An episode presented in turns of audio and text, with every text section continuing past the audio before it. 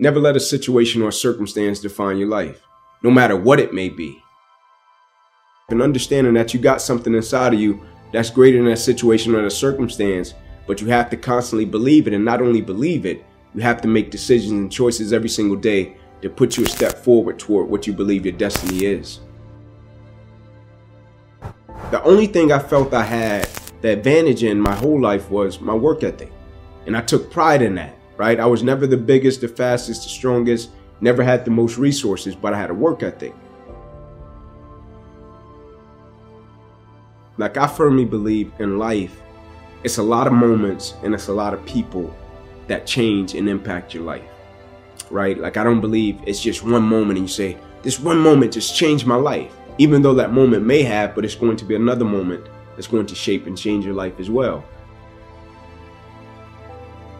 Either somebody is in the midst of adversity or just came out of adversity or it won't be long before they head into adversity so you need to be prepared either way.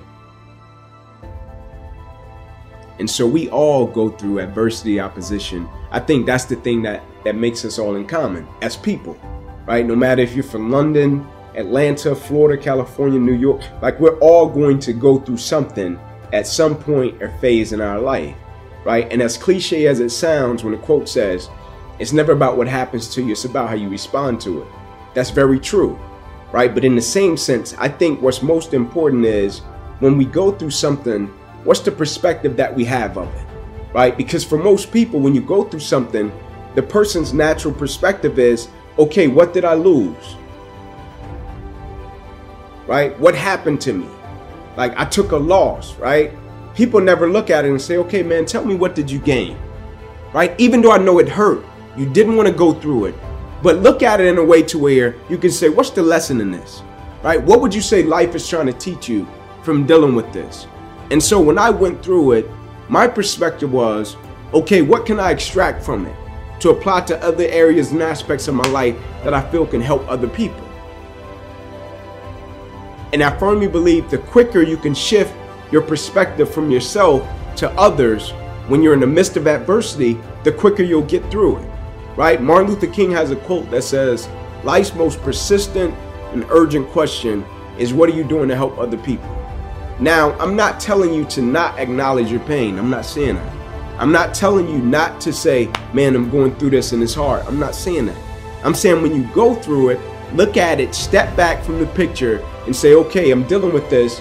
Nine out of 10 times, it's somebody else that's either dealt with it or they're going to deal with something similar to this. And if I deal with it in the right way, I can use it to add value to lives of other people. Like when we go through a situation and circumstance, it's easy to step back and think, man, I just went through this and it's just my experience. I firmly believe when we go through things, it's for us to deal with it, get over it, and reach back over the hill to help another person.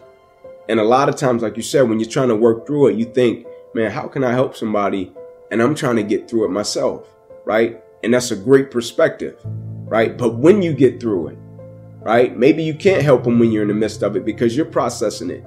But when you get over the hill, I think is important and I think it's vital that you reach back over the hill and help somebody that may be going through a similar situation and you can share your values and principles with them because that experience that we go through and we deal with is not just for us.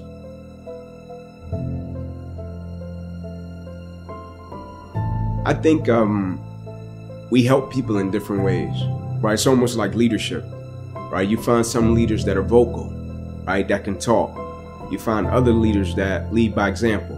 They're not big talkers, right? They're just the guys you watch. They're gonna do their thing, and you can point to them and say, "Hey, man, you see the way that God works and does his thing? Follow him." And I think the same for opposition and adversity. You find some people they can work their way through it and then they can speak about it and tell people. You got others that deal with it and they can work their way through it, and you almost have to pry it out of them. The reason that um, I think belief is important is because, like, when you're young or when you do something and you're a novice, right, and you start out doing it, and you might think you can do something with it, or you might not. You might do it and it's being driven by your passion and then somebody comes along that's a little bit older or even more experienced and they can see it in a way that you can't see it, right? And so I think it's important with belief because if a person believes in you in a way that you don't believe in yourself, you can rent that person's belief until you get strong enough to possess your own, right? And you use that person's belief to fuel you every single day, right? Because you can have a level of belief with what you're doing, but you can go back to a certain set of circumstances that tell you, nah, it's not to happen. And so you rent that person's belief until you get strong enough to possess your own. You can be great, but you're living on reserve. Right? You didn't you didn't empty the bucket, right? You didn't give everything you had to every aspect of your life. Like for most people, they're great professionally, but they end up becoming a public success and behind closed doors they're private failure. Not because they don't have the talent or the skill set, they don't have the character, right? That they can apply it and be consistent in every aspect of their life and empty out everything they got to everything. Right now, one would say, okay, well, when do you tone it back? Right? You find pockets to turn it back.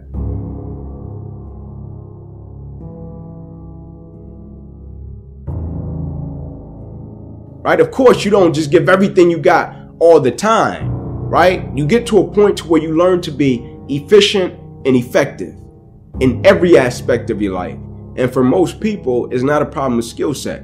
It's a problem of character. And empty the bucket is having the right character to be consistent and empty out everything you got in every aspect of your life.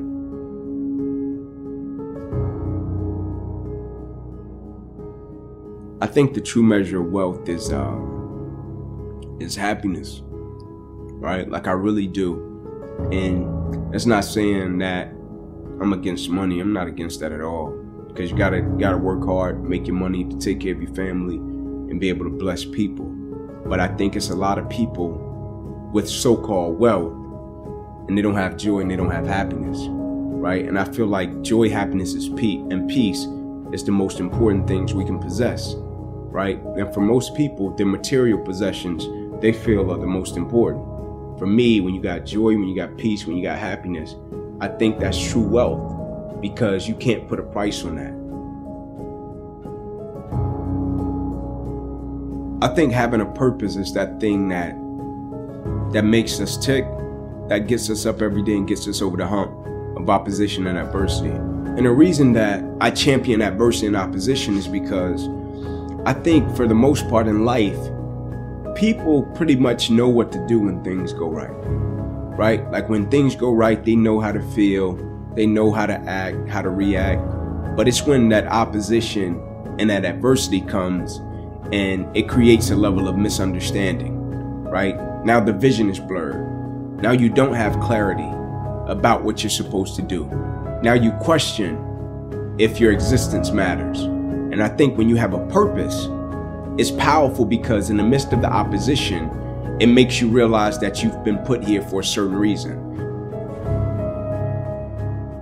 And so, me, once I tapped into my purpose of once I thought it was football, right? But when I started speaking, I'll never forget the day I got the exact same feeling backstage that I used to get before I ran out on the field to play football. And that's when I knew, like, this is my purpose. This is what I've been put here to do. And so the opposition, adversity, the challenges, is just a part of the process. It's going to make me a better person.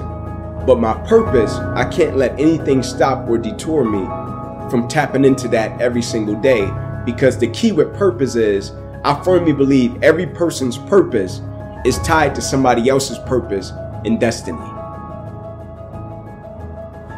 I think on the other end of purpose, you have to look at it and count the cost and say, is what I'm doing helping people? Right? And I think when you view it that way and you can see it visibly, I think then you know you're in line with your purpose. I think the greatest gifts in life and its belief and exposure. This too shall pass, right? And the reason I would say that is, um, like I said, I champion adversity, right? We know what to do when things go right, but the next time it gets tough, uh, the next time you question your purpose, the next time you question your existence, um, your mission, if you're supposed to be doing what you're doing, and it gets tough and challenging, just whisper to yourself, this too shall pass.